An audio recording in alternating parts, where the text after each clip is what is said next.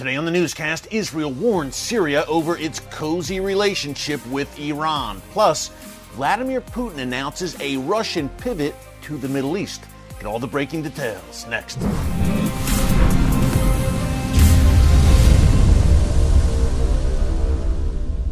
Hey folks, Erick Stakelbeck here. Welcome to the Watchman Newscast. We've got a very important update today on the wars and rumors of war front regarding Israel and Syria. But before I get into it, real quick, I want to tell you about my good friends at Meir Panim. The Jewish high holidays are just around the corner, and for the people of Israel, it's a time of hope for a better year ahead. Yet over 2.5 million Israelis live below the poverty line, including many children, and one out of every three Israeli Holocaust survivors. Meir Panim's restaurant style soup kitchens are providing warm meals to these needy Israelis in a comfortable dining setting. If you want to fulfill the biblical mandate to bless Israel and help Meir Panim provide Israel's hungry with the food and care they need, just visit meirpanim.erickstakelbeck.com. It's a great cause that we truly believe in, so you will want to check that out.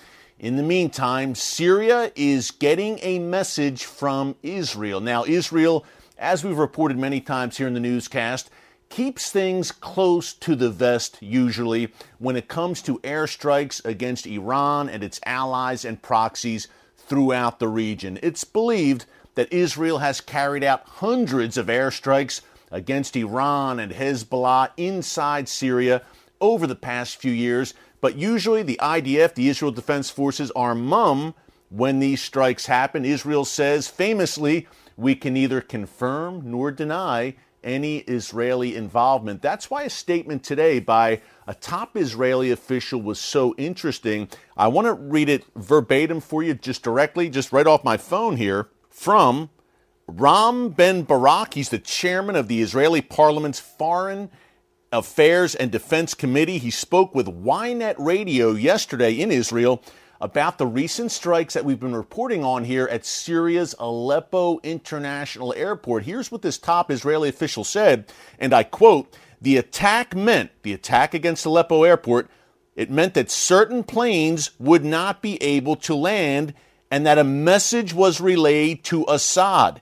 If planes whose purpose is to encourage terrorism land, Syria's transport capacity will be harmed. Now, folks, again, this is a very rare thing for any Israeli official to claim any sort of responsibility for these airstrikes in Syria. But there you have it, pretty much a de facto claim of responsibility and a warning and a message to Bashar al Assad, the Syrian dictator who has rolled out the red carpet and welcomed the Iranian regime and Hezbollah with open arms into his country at Israel's doorstep.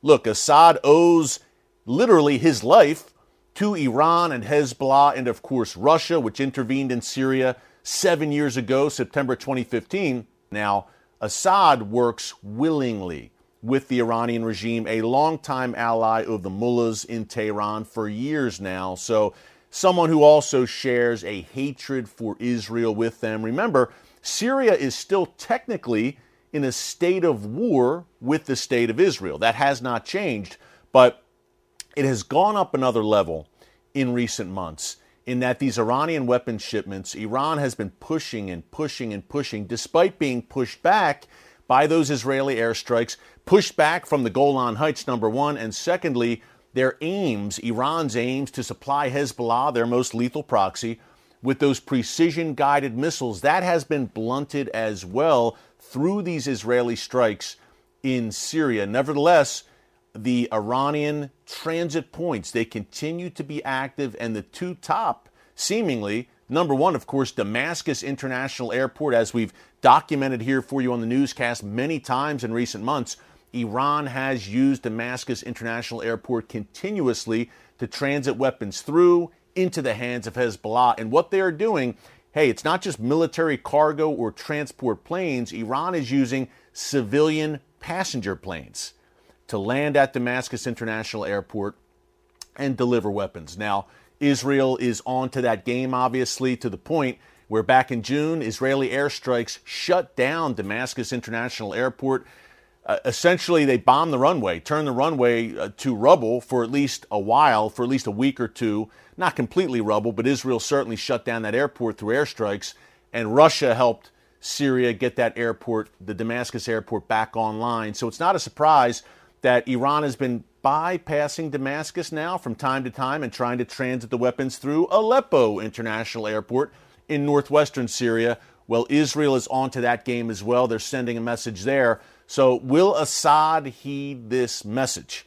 Uh, that's the big question, right? Or is Assad, who has not proven to be a very wise leader during his time in power, uh, will he continue to push the envelope in all the wrong ways and work hand in glove, shoulder to shoulder with the Iranian regime and Hezbollah? Hey, on yesterday's uh, Watchman Newscast live stream, we dug into this some more. Uh, and we talked about the prophetic implications. Think of Isaiah 17, which says that a day is coming where Damascus will, quote, become a ruinous heap. So Assad is quite literally playing with fire. And it's interesting because a Syrian official said the exact same thing last week that Israel is playing with fire. So things are certainly heating up there, folks, uh, to Israel's north. And during that live stream, we also made the point that Aleppo Airport right now, just as Damascus Airport was back in June, is shut down due to two Israeli airstrikes over the past week that now an Israeli official again has claimed responsibility for. By the way, if you missed the live stream or any newscast, you can check them out here on our channel. Uh, just in our archives, go to newscast. They're all they're all right there. While you are there, if you have not subscribed, please join us here and subscribe to the Watchman News channel. Hey, we're fast approaching 500,000 subscribers. We'd love to get there by the end of the year. So if you could join us shoulder to shoulder as watchmen and women on the wall, we would love that as we are bringing you these breaking updates every single day here on the channel. Speaking of which, Vladimir Putin, who we mentioned a minute ago, obviously very active in Syria, a close ally of Bashar al Assad, has been for years. He made a very interesting speech yesterday in Russia at an economic forum where he said, and I quote, Russia cannot be isolated. He said, despite any Western sanctions from the U.S., uh, the EU, NATO, we can't and we won't be isolated. Putin said, what we are going to do now is pivot. Pivot to Asia, uh, pivot to the Middle East. He specifically mentioned the Middle East and Iran.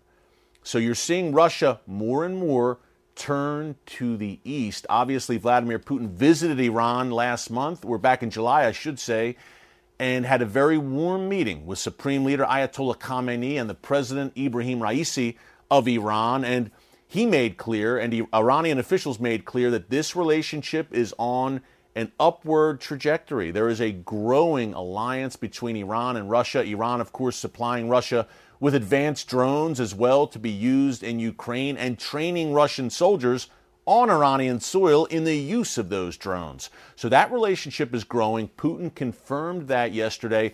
Obviously, China. Putin next week will be meeting with Xi Jinping in Uzbekistan, and that will be their first meeting since the Beijing Olympics back in February, just prior to the Russian invasion of Ukraine. So, whether it's Russia and China, Russia and Iran, Russia and North Korea, we have reports this week that Putin is looking to buy military hardware from North Korea. Folks, you can see the chess pieces, the prophetic chess pieces moving on the board and how this is all lining up. I've called it the gathering storm. Russia, China, Iran, North Korea in particular coming closer together in opposition to the West. And I believe increasingly they will butt heads with Israel. We've seen that already, obviously, with Russia uh, over the past several months, how that relationship has essentially unraveled between Russia and Israel. And we mentioned the Damascus uh, factor. What about that war of Gog and Magog that the book of Ezekiel, chapters 38 and 39, talks about? And it seems that Russia now pivoting even more to the Middle East, closer relationships with rogue regimes in the region at Israel Israel's doorstep.